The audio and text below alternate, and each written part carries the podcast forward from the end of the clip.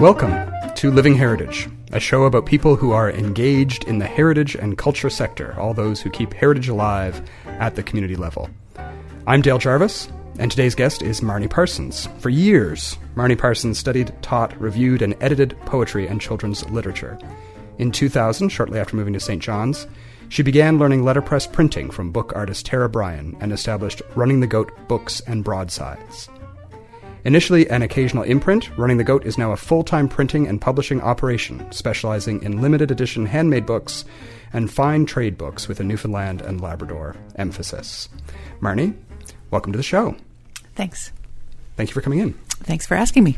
Uh, so this is a treat uh, because we get to talk about uh, books and all that kinds of fun stuff that I love uh, talking about that I don't often get a chance to talk about. Uh, maybe just to start off with, when we talk about uh, when we say this word letterpress, what does that mean? Well, letterpress printing is one of the oldest forms of printing. It uses movable lead type, so I set words by hand, each letter by hand, um, and then the uh, type is set up in the printing press, and each page of paper goes through the press by hand. And uh, it's all the books are usually hand sewn as well, so it's all very hands on. It's very tactile, but the letterpress a- aspect is that it's it's using movable lead type or linotype, or and it's um, all hand done. So where where did you uh, where did you get this equipment? Because some of your equipment is quite quite old. A lot of my equipment is old. Um, well, there's a there's a great guy just outside of Toronto, a fellow named Don Black, and he and his son Craig buy old printing equipment and recondition it and sell it. So I got uh, my first printing press, which is a Vandercook SP 15, which is a proof press. It inks electrically, but everything else is done by hand. I got that from them um, a long time ago. It must be it must be at least ten years ago. And then I bought a small tabletop platen press from them as well. And in 2010, I, no 28, in uh, 2008, I got a wonderful iron hand press. It's an imperial hand press that I got from Graham Moss and Kathy Whalen, who have a incline press in Oldham, England, just outside of Manchester. And that was built in London by uh, Cope and Sherwin in 18, the 1830s. And I had it shipped over. It's a beautiful, beautiful Wow. machine. It's all it's it's totally hands on, and it's cast iron. And it weighed in the crate. It weighed literally a ton, which surprised the movers a bit. And then most recently, I've purchased um, a Heidelberg windmill press, which is as automated as, as I'm ever going to get. It's it's a, it's an electric inking and an automatic feed, and I got that from a box company in Donovan's. They were going to sell it for scrap, and Huh. Tara Bryan heard it and said, "Oh, we can't let this go." So they just said, you know, give us what we get for scrap and get it out of here. Yeah. So now it's living in Tors Cove. And I've seen this this piece, this 1830 piece that you that you have, which is quite a beautiful piece of machinery. It's Yeah. gorgeous. Yeah, it, it has little claws feet, and it's, Yeah. it's really it's really a beautiful piece It, of it, it was one of those you know pieces of uh, equipment that was built at a time when um, people believed that you know industry could be beautiful as well as functional. You know that these these were pieces of art in their own way. They had great designers these, in kind of the Victorian period. Absolutely, and it was built to last. I, you know, it's it works better than I am. I do. It's, it's, it's, it's a little bit older than I am. It's about 180, so it's a little little, bit, bit, older. little bit older, I, when yeah. people come to the print shop, I let them you know use it and show them, and I always tell them, yeah, like it's in better shape than I am these days. So. Yeah. And what about the type? Where does your type come from? Well, the wood type I have, I actually is from my home newspaper, my hometown newspaper in Oh, Leamington, Ontario. interesting. And I got it from a friend of my father who was the editor. And when he left, he they weren't using it anymore, and he was worried people would just use it for ornaments and put it on their desks. Yeah. So he took it all and said he would he would give it to whoever he could find who would use it. And I was the first person he found who would use it all. So I've got this beautiful selection of wood type from from home. And then I have some metal type from Tara Bryan, but I also have type made. There's a, a really interesting, quirky, lovely man in Skaneateles, New York, a fellow named Michael Bixler, who is, has a type foundry, and he makes beautiful, beautiful type. So I have ordered type from him several times. And, uh, so, you know, it comes set for whatever text I'm going to print, and then I print it, and then I put the type away and can reuse the letters Oh, for yeah. all sorts of other projects. Yeah, neat. And uh, you, you mentioned Tara uh, Bryan a couple times. So she, she is a, a letterpress artist. She's a letterpress artist and a painter and a book artist. Yeah. Um, and her press is called Walking Bird Press. And she taught me, and she's taught Duncan Major, who has Well Purchase Press, and Robin McGrath, who has Stone Cold Press up in Labrador. She's she's cultivating a little uh, coterie of letterpress printers here in Newfoundland and Labrador. It's great. Is there a, is there a big community? Not I mean not not in St. John's, but kind of in North America. Is there kind of a, a group of people that kind of share ideas? Or oh yeah, there, there are quite a few people doing letterpress. Uh, again, not so many in Newfoundland, but certainly um, mainland Canada, in Ontario, a lot in BC, and then down in the states, and also in England. They have there are a lot of people because it's it's easier to get the pr- machinery now because they're not using it for commercial production so much. So it sort of it was coming up fairly cheaply, um, fairly inexpensively. Sorry. And uh, also, art schools are seeing emergence, re-emergence right. in letterpress yeah. and printmaking. You know. So how did you how did you come across this this press in England? It, it, it is... Oh, I know Graham, and, oh, okay. and uh, he just happened to. put... I'd actually seen the press. I'd been to visit him in Oldham, and see he's he's got an amazing facility. It's an old mill, and so he lives. The first floor is a type setting place, and print, the second floor is for printing, and the third floor is for living. It's really quite wonderful. Anyhow, um, he was put out a notice on a letterpress email bulletin board and said he had this press, he was going to sell it, and and I had seen it and I knew him and I knew that if he said it was in good condition that it was. So I right. just emailed back and said, "Let me go measure my back door. It'll fit through the back door. I want it." Yeah, so, and it did. And so this was when you were still in St. John's. When I was still in St. John's, yeah, and we put it into. I was in a row house on Mullock Street, and we had to bring it in behind the house because I had a walkout basement. So we had to get it down the little garden path and into the house. Yeah, and now you've created a new a new facility in yeah, Tors Cove. Yeah, the press has moved out to, to Tors Cove on Cove Road. We're just down from the Five Island Gallery, so it's nice. It's like a little artist artist commune. Commune. No, that's, that's it. That's it. And we got Catherine McCausland out there doing textile work as well. So we're going to take over the Southern Shore. Um, but I had a purpose built shed made, and it's it's great. There's lots of room for all the presses. You can actually turn around, which was a little hard to do in the old print yeah, shop. you were quite. You had quite a small space quite, there. Yep. Yeah. And uh, and yeah, it's, it's great. And there's a lovely storage area upstairs and fabulous view. Can't complain about that. So. And does that inspire you to do more when you're when you're in that kind of situation? Like oh, absolutely. It's space? you know yeah. it's it's way better than looking out the window and seeing your wood pile. You know. Yeah. So it's it's really lovely. Yeah. And lots of people stop by, which is also really nice. Yeah. Um, because I'm right near the East Coast Trail, so people just sort of wander in and have a look around, and it's really, really fun. I'm amazed at the conversations I have I meet an awful lot of people who had a grandfather who was a printer or mm-hmm. an uncle, or even people who who maybe in their like late sixties, early seventies, who studied composition and typesetting when they were at school. It was part of the shop program for a right. while. So yeah, so it's it's pretty neat. We get some good conversations. And it is interesting that it's one of these things that is kind of learned, you know, by having experiences with other people. You know, like you, you mentioned about you know learning from Tara Bryan yeah. and, and having this kind of network of people, and that, and I guess that was traditionally the way that people learned these skills was through an apprenticeship and absolutely. In fact, I mean, a, a, an even better example of that would be Duncan Major, who started as a Tara's apprentice. I think he was about twelve years old or thirteen and he does beautiful, beautiful work. Yeah. And uh, and uh, I mean, he's very busy right now because he's got a full time job and a baby, but uh, he's he's going to take the letterpress world by storm. I think he does fabulous stuff. Yeah. And uh, and he just worked alongside Tara for years, and and now is just incredibly skilled. And he's transferred the skills that he learned from letterpress to graphic design, and he does computer graphic design, um, which he's more or less taught himself. I think. Yeah. Yeah. What is Wayzgoose? The Wayzgoose was a traditional event that a printer would have, um, usually in the fall of the year, and it was often at the time when they would start working by candlelight, and it would be a special celebration, and there'd be a dinner and a sort of a party for the apprentices and the tradesmen and the journeymen. And so the Book Arts Association of Newfoundland and Labrador, which is somewhat active. Um, we we call ourselves Banal, and we like our acronym a lot. Uh, we would have a Wayzgoose, and we would have it more as a gathering, which would include um, we'd invite a printer from away who could do some workshops and give us some some hands-on information and help us develop our skills. Uh, we would have a printers fair where people could show their wares. Um, sometimes we'd have a historical night where we'd talk about the history of some aspect of printing in Newfoundland. It was it was always a lot of fun. Um, on the mainland, people have wayzgoose, gooses are a little bit a little bit different because there's a, there's usually a bigger community to mm-hmm. draw on.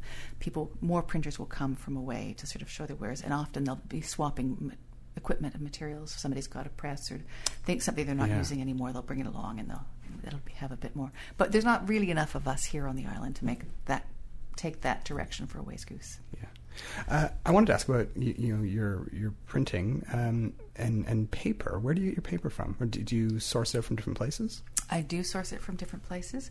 Uh, I really like paper. Yeah. I don't make my own paper because it's messy and I'm Are you a paper as it is. hoarder? Are you one of these people that has all these sheaves of paper from different places? I, I was for a long time, and then I finally decided I had to tidy up, and I gave a whole bunch of paper to the Anna Templeton Tea, and or to, they had the second sale in May, so I gave a whole bunch of, of scraps and pieces of paper, and but but um, there's a uh, a couple places in the states that import paper from Europe, so I work with them. I get a lot of Czechoslovakian paper. Dave Paddon's recitations are on a, a beautiful watercolor paper from Czechoslovakia, from a mill, a paper mill that is so old. They're talking about making it a World Heritage Oh, site or something. Yeah, yeah. And then I work on with French paper, Italian paper, a lot of German paper. I'm working on a book right now with Jennifer Morgan, and we're printing on a really lovely German paper. And then cover papers, um, I get uh, I get some of them from a paper mill in Montreal called Saint Armand, and they make really lovely, lovely paper. All of Dave Paddon's recitations have Saint Armand paper for res- for the covers, and then I get uh, Japanese paper as well.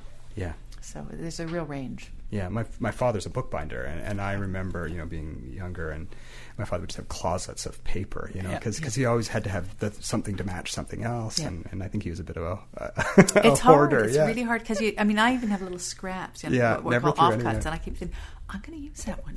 really, I'm going to use it. Eventually, I did have to admit I wasn't going to use it. But, Yeah. but there are always more offcuts too. So Yeah. What about ink? Where does the ink come from? the ink I get from a place in Colorado called NA Graphics. So they do. They have a lot of letterpress supplies, and they have really good ink. So that's sort of the best. But it lasts forever. You can Right. ink for ages, so you don't Yeah. have to get a lot. But Yeah. And uh, so when you started out, what what um, types of materials were you printing? What what uh, type of books were you were you producing? I didn't do books at first. I did Okay. uh, broadsides or Yes. broadsheets, single page. So now explain Yeah. explain what that means. It's a single sheet publication. Okay. So it's kind of like a, sort of like a poster, but with more. And where does that where does that tradition come from? Oh, all over. Like I mean, it was very, very much English. People Yeah. would print broadsides, which would be or broadsheets. I guess they call them in England more often. Um, and it would just be it might be a story or a song or Mm. a collection of anecdotes or something, and then they'd go sell them on the streets. You know? Yeah, in Um, in folklore we have this great tradition of broadside ballads, Yeah, you know, yeah, which would be these things the that we printed on the street, kind of the mass market stuff of the day, and people would have these ballads that would kind of enter into the vernacular tradition and out of the print tradition. Yeah. That's that's yeah. Well, the, so that's that's it. And the first thing I did was a poem by Agnes Walsh, and it was when I just went out to Walking Bird Press. Tara Bryan said, "Come out and see the printing presses. You'll like them." And she says that to a lot of people, and very few people take her up on that. And it maybe it's a good thing because you take her up on it, and suddenly you've got a, you know a building in Torres Cove with thousands of pounds of lead and type and cast iron and things. But uh, I went out with this poem by Agnes and printed it and just totally loved it. I completely fell in love with the process.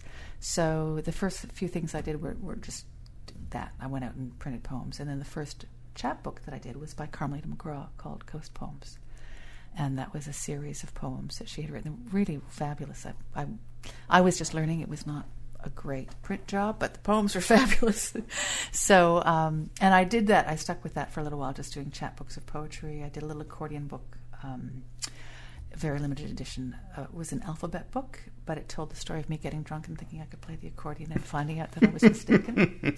Did that as a Christmas present uh, for family and friends. That was good.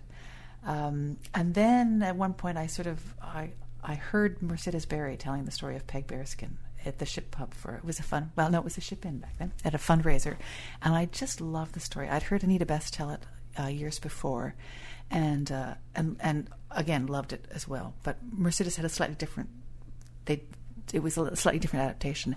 And I just remember sitting there thinking I really want to print this. I really want to see that Yeah. be a book. And then with that I I did really sort of change the direction of the press. I I printed that as a letterpress book as you know it was uh, about a big ugly hairy woman so I made a big ugly hairy book right. Um, so describe the, the, the there was some limited edition covers. The limited edition has uh, it has a fur coat and it's and uh, and people complain it's not as ugly and hairy as it might be. That's but- quite pretty, actually. but, yeah, uh, in a way. well, Yeah. you Well, you know, so so is Peg in So her is way. Peg in her So own is way, Peg in her way. absolutely. And uh, but I actually I had uh, Rachel Ryan, who's a textile artist, design the little fur coat for it, and and um, and uh, oh Garland Windsor, who is the father of Kara Windsor. or Carol Windsor Hare, I guess she goes by. Uh, he he sewed the coats for me because I'm not a seamstress. Anyhow, so I had these lovely fur jackets, and once the books were bound, they were just sort of put in it like a fur dust cover, and they're just big and hairy. My daughter was felt I should include a little comb so you could tend to your tend to your book, but I just it, didn't didn't go quite Book that far. Grooming, yeah. But uh, the it was a great. It's a beautiful book. I still love it. It's one of my favorites. Ellie Cohen did lino cuts for it that are just fabulous. And, And, and for people who aren't familiar with the, the story, this Yeah, is a yeah. traditional Newfoundland folktale. yeah, from Yeah. Freshwater Placentia Where- Bay. This version. Yeah, where the where the heroine is Yeah. this ugly, big, ugly, hairy woman. girl. girl, yeah. yeah, yeah. And Anita Best's version, the one she tells, was uh, from Mr. Pius Power of Southeast Bight, and this version, which is slightly different, was adapted by Andy Jones and Philip Dinn uh, for Jack Five O. Their they did a Their play, a storytelling show in- in yeah, storytelling 1999, play. Yeah. Um, but theirs is based on a story by Elizabeth Brewster of uh, Freshwater. And so it's a little bit different than Mr. Powers. And then when you add the Andy and Phil combination, it becomes uh, even more different. Yeah. Uh, it's it's great fun. It's it's a really fun fun story. And um, and, but I, because it is such a great story, and because the handmade limited furry version was rather expensive, we did arrange to have a commercial vis- version Right, printed, yeah. which is essentially a facsimile. And Gaspereau Press in Nova Scotia did that for me, and that was sort of a turning point for the press because I imagined it to be the only trade book we would ever do or offset printed book we would do, but pretty soon the possibility of working with Andy Jones came up again, and I could sort of see the potential based on that first book. And uh, so now the press actually has two directions, really. There's the handmade letterpress printed part, but there's also an offset production part that includes mostly um, folk tales. There's one little um, diversion from that, I guess you'd say, which is a, a book by Joel Thomas Hynes, but it's also very much it for me it still has really strong roots in the folk aspect because it sort of is a story about a murder on the southern shore and uh, it's it's very oral a very spoken story and that but all the other books that the trade books seem to be children's picture books about folklore so Yeah. it's great You, you mentioned about there was that you liked the pr- the process of, of doing the work Mm-hmm. with the letterpress. Uh, what what is it about that that you love? It's very tactile. It's very zen. I mean, it, you either love it or you hate it. And I can tell really quickly. People say to me, "Oh, we would love to do this. This will be so much fun." And I'll say, "Yeah, sure. Come on out. Set some type, you know, or put some, more important, put some type away."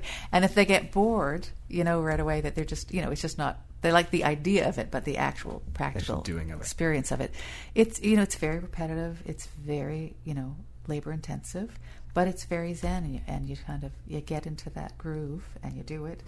Um, and I love the feel of the paper. I love the smell of the ink. I love the shape of the letters. I, I love spending time with words in that way because it's a very material way to think about words. Yeah. Uh, my background is in English literature and poetry and things like that, so I love words. And it's just a whole other relationship with words and books. Books as objects, books as made things that have a physical presence, and the physical elements of them have meaning and add to the meaning of the book. So. Yeah. Um, do you? I know this is like asking someone what their who their favorite child is or something. But do you do you have a favorite print project that you've worked on, or one that stands out in your memory for some way? Not supposed to answer that. oh, I think um, It's a, I- it's a it's, it's a difficult question. It is. I mean, and there and there are there there have been some really great ones and some really fun ones, but it's probably Peg because I just fell in love with that story and I fell in love with her. You Yeah. know, I have this very bad habit of falling in love with literary characters, um, and she's and I just love her and I love that book. I mean, it's quirky and strange. It is quirky and and, strange, and yeah. it's and it's It's my go-to gift for storytellers. I Like know, every I time. love you. I love you, Dale. I love you. He keeps the press afloat. I keep, I, yeah, I keep buying that book. but it's harder now that I'm in Tors Cove. He used to. I'm gonna have to come buy a, a crate of them or I something. know. I know. He used to just come around the co- corner. Uh, yeah. Yeah. but it is great. It is a great book, and I do love, and I love it because it is really, it's really of this place, and it's such a quirky, weird little story, and the ending is is Mm. So great, unexpected and fabulous, Yeah, and yeah. And and I. And I love giving it to, to storytellers uh, who have who have come from away. You know, I think it's a great kind of uh, Newfoundland gift. You know, those of Mm-hmm. You who are looking for birthday and Christmas gifts, Peg Bearskin is a great thing to give out. Well, the thing that's nice about it too, I don't know if you've ever noticed, but in the illustrations, um, the illustrator Ellie Cohen, she never shows Peg's face because she didn't want to be in a position of defining what is beautiful and what is not. Right. And I think that's really subtle and really a really lovely, thoughtful thing. And the type that we use is called Poliphilus, and it's gorgeous. And the capital Y is so beautiful in the type. this is where it gets really weird. Sorry, but that's. I mean, I remember when I chose it, I fell in love with the shape of the capital Y, and I thought this is just so great, you know. And um, and it's just the whole nature of who Peg is. Yeah. And it just and that that collaboration of people. Ellie is such an amazing lino cut artist and such a really remarkable character herself. And then working with Andy and Philip and Mercedes, and, and it was just a real wonderful combination of people at a, at a particular moment in my life when I was really ready for something like that. Yeah. know, so. Are there projects that have presented very specific technical challenges for you? Um, oh, always. Everyone has its own little Yeah. challenge. The one I'm working on right now with Jennifer Morgan and Bernice Morgan is is uh, the longest book I've ever done, and that's provide that in itself. Just the length of it is, is a challenge. So can you can you can you let us in on what that, that book is about? It's oh, it's a beautiful. It's a novella that Bernice wrote about Yeah. a young missionary couple from Newfoundland who go to China and work just before the war, the Second World War, and it's a it's the the woman reflecting after the death of her husband on that time and what happened in their life, and it's beautiful. It's absolutely stunning.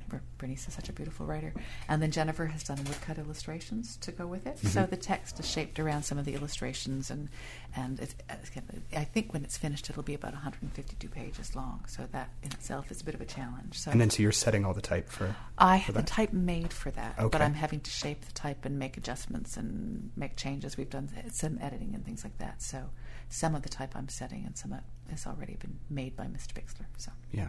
So what, how does that work? Do you, you send him the text and what you want Yep. per page, and then he? I send him the text and I send him the line length, and, it, and it's because he prefers to do it that way. When I first had a made type for Peg Bearskin, and I wanted to set the type by hand. I really, really wanted to because I love that book so much.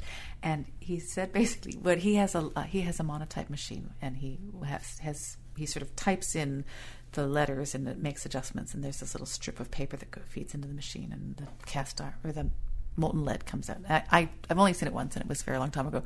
But he basically told me he would he would charge me more just to make me letters because he would have to sit there and go A A A Right, A yeah. B B B. So I just, I said okay, in the spirit of economy, I'll let you set the text. but so he prefers to do it that way. Um, And then how? So how does it arrive then? It, it arrives. It, In- this, this seems like a very magical kind of process, you know. No, it's very. It's he, he sends it through the mail, and I get I mean, very, very heavy. Uh, very- I heavy. was- but that's I remember was going to Water. Street once when some text, some type was arriving, and, and you know, and and some very sweet fella behind me in the line offered to help me with the parcels. I said, "Are you sure they're lead?" he said, "Oh yes," and he get and the look on his face. I said, "I, I told you they were lead." You know? I just have them. I just Yep. visions of them coming packed in wood and sawdust in a great big crate. But is that No, It's much no, more modern no now. I cardboard, and uh, there's cardboard on top of them, and then there's usually like those like um, that awful popcorny stuff Yeah. wrapped around them, and then they're in a bigger box, and there's always um, like a like a metal band holding it in place, and but it's yes, but it's heavy, and the post office doesn't like you that much when Right. you have that shipped. But Someone's someone That's their, their back problem. on that day. Yeah, that's what they're paid for. Yep. Yeah, absolutely. Um, so what's what's uh, what's next? What are you what are you working on next? Well, there's the, the, the ongoing Bernice Morgan project. Yeah. And another recitation by Dave Paddon, which should be ready in a couple of weeks. I just have the cover left to do for that. It's a card game. Okay. You know, you know the card game. I have heard him do the recitation about, card yeah, game, About yeah. the town he goes to play cards around the bay. Yep. And then in terms of offset printing, we're, we're just about to send off um, a file for a, a wonderful collection of ghost stories by Tom Dawe with woodcut illustrations by Veselina Tomova. And it's very creepy. Good. It's really, I will- it's I really think I will like it then. And, and as with anything Tom does, I mean, the writing is just gorgeous. Yeah. It's very beautiful and thoughtfully crafted. And then the next book uh, after that, it's a big, we've got three in, in the next two years, um, is a book by Charis Cotter, who's told the story of the mysterious visitor to the Ferryland Lighthouse when the Squire's family were living there, which is a wonderful ghost story. Yeah. And she's telling it from the perspective of Esther, who's the youngest daughter. And then Jerry has very kindly agreed to let us use some of his paintings and some family photographs, and he's done a few sketches. So that'll be a, it will be less creepy, but a really beautiful sort of celebration of that time when the Squires, Squireses were in the lighthouse, and quite a quite a interesting and mysterious story. And then, of course, Andy Jones and Darka Erdelji are working on Jack Tale number five. Number five. Number that- five, wow. I know, Yeah. which, which should be next year as well. In 2016, that'll be out, and it, it's tentatively titled Jack and the Green Man, and it's really good. It's really, really funny. Um, so uh, Jack, uh, the, the Jack series, I guess. Mm-hmm. Yeah. Th- this started off with uh, uh, Queen of Paradise's Queen of Paradise Garden. Yeah, which again is a, is a traditional Newfoundland folktale, Yeah. and uh, told by retold, reinterpreted by uh, by himself, Yeah. and uh, and That's the closest. That one is the closest to the original. He, he's he's he's more more subdued in that one than in the, other, than the others.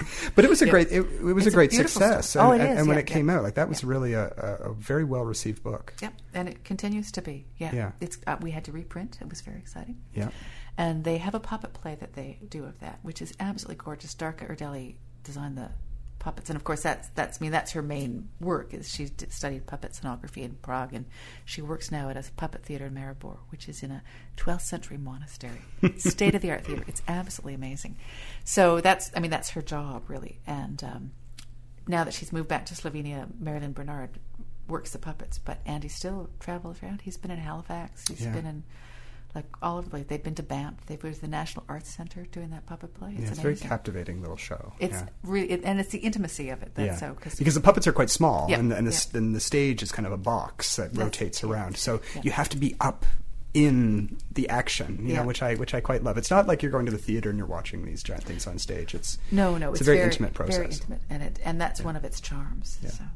So, uh, so how many books would you generally do, or how many projects would you work on in the course of a year? You say you're doing three over the next two years, and that's Yeah, I'm losing my mind though. That's a this lot for you. This, this- Yeah. it's a, it is a lot, and it's partly because I used to also either have a part-time job of some sort, or I did editing, uh, freelance editing, and things like that. And I'm and I just find that it's great to, be able to pay the bills, but it's always a distraction from getting running the goats work done. So with the new print shop, I just thought I'm going to try and focus more specifically on that, and. Um, and I'm also, I mean, just to be, I'm trying to get some Canada Council funding for the offset trade commercial aspect of the press, and I don't do enough books a year for them to Right. do that. So I'm trying to meet at least that basic requirement of doing two or three books a year, um, trade books, and see. And if I can't get the funding, then I'll go back to doing fewer. But but I have a million projects that I want to do, so Yeah. I might as well try and get it together and see if I can get a bit of support for the press.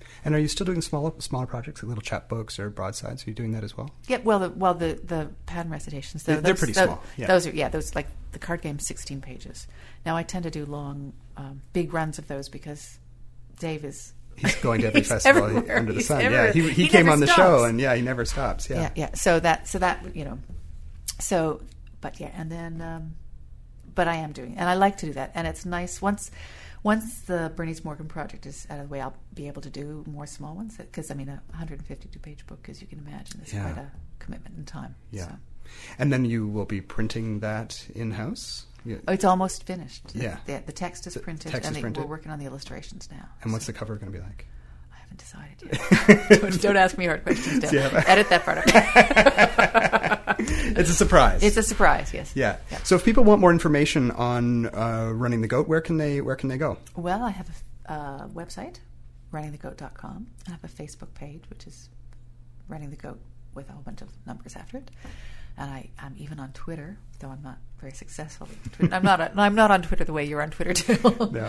Um, so that's probably. But the, the- but but but, the- the also the print shop. Like people, if you're out in Torsco, come on down, stop by. I even have a highway sign now. I'm very excited about my highway sign, and uh, I'm open six days a week, five and a half months of the year. And if I'm not, if it's not open officially, you know, just see if I'm around. Because if I'm around, I'm happy to see people. Well, we will all be in for a cup of tea now. That's it. Okay. Well, thank you for coming on the show. Well, thank you for asking.